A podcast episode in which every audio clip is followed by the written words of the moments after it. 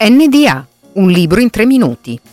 Un libro eh, molto interessante, L'architettura ha tante anime, questo è il titolo, sono le conversazioni fatte da Stefano mm, Bucci che è il responsabile di arte e architettura del Corriere della Sera anche eh, per quanto riguarda il supplemento della domenica, la lettura. Questa idea di raccontare anche l'architettura e raccontava in un modo che fosse accessibile. Per cui la cosa che io credo sia particolare nel mio libro è che in fondo in ognuna delle, cons- delle conversazioni non trovi mai, in nessuna delle, delle conversazioni non trovi mai mh, particolari costruttivi, non trovi mai tecniche, teorie, insomma non, è, non sono mai per addetti ai lavori, cosa che spesso succede. Ma infatti nel titolo ce lo dici, no?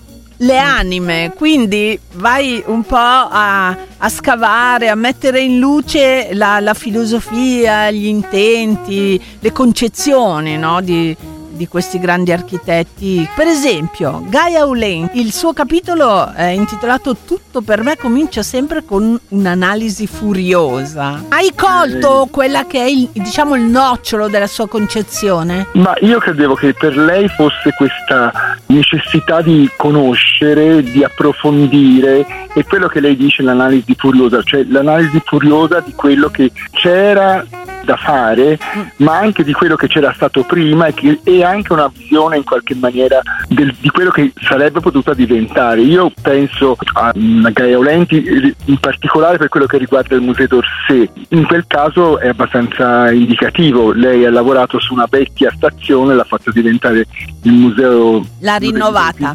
Ecco, Gaia Olenti, sai che sono attratta dalle donne e soprattutto dalle donne nell'Olimpo degli architetti, e cioè Zadid. Tu hai intervistato intervistato Zadid? In poche parole, una donna complicata, credo umanamente molto complicata nei suoi affetti e tutto, ma una professionista visionaria come poche altre, è una grande pittrice. Ha questo elemento della visionarietà che è l'elemento per lei essenziale per l'architettura. Mario Cucinella, che l'abbiamo mm. amato tanto perché ci sembra molto attento anche alla natura, alla società che cambia. Cucinella è molto vicino ai problemi della realtà e alle situazioni che vive concretamente, penso per questo al, museo, al teatro del, del, carcere di Volterra. Lui capisce bene i contesti e, e, i problemi di questi contesti. Perché il capitolo dedicato a De Lucchi dice le baracche fragili di De Lucchi? Ci fa subito pensare al legno no? che lui usa. Sì. Ma perché fragili?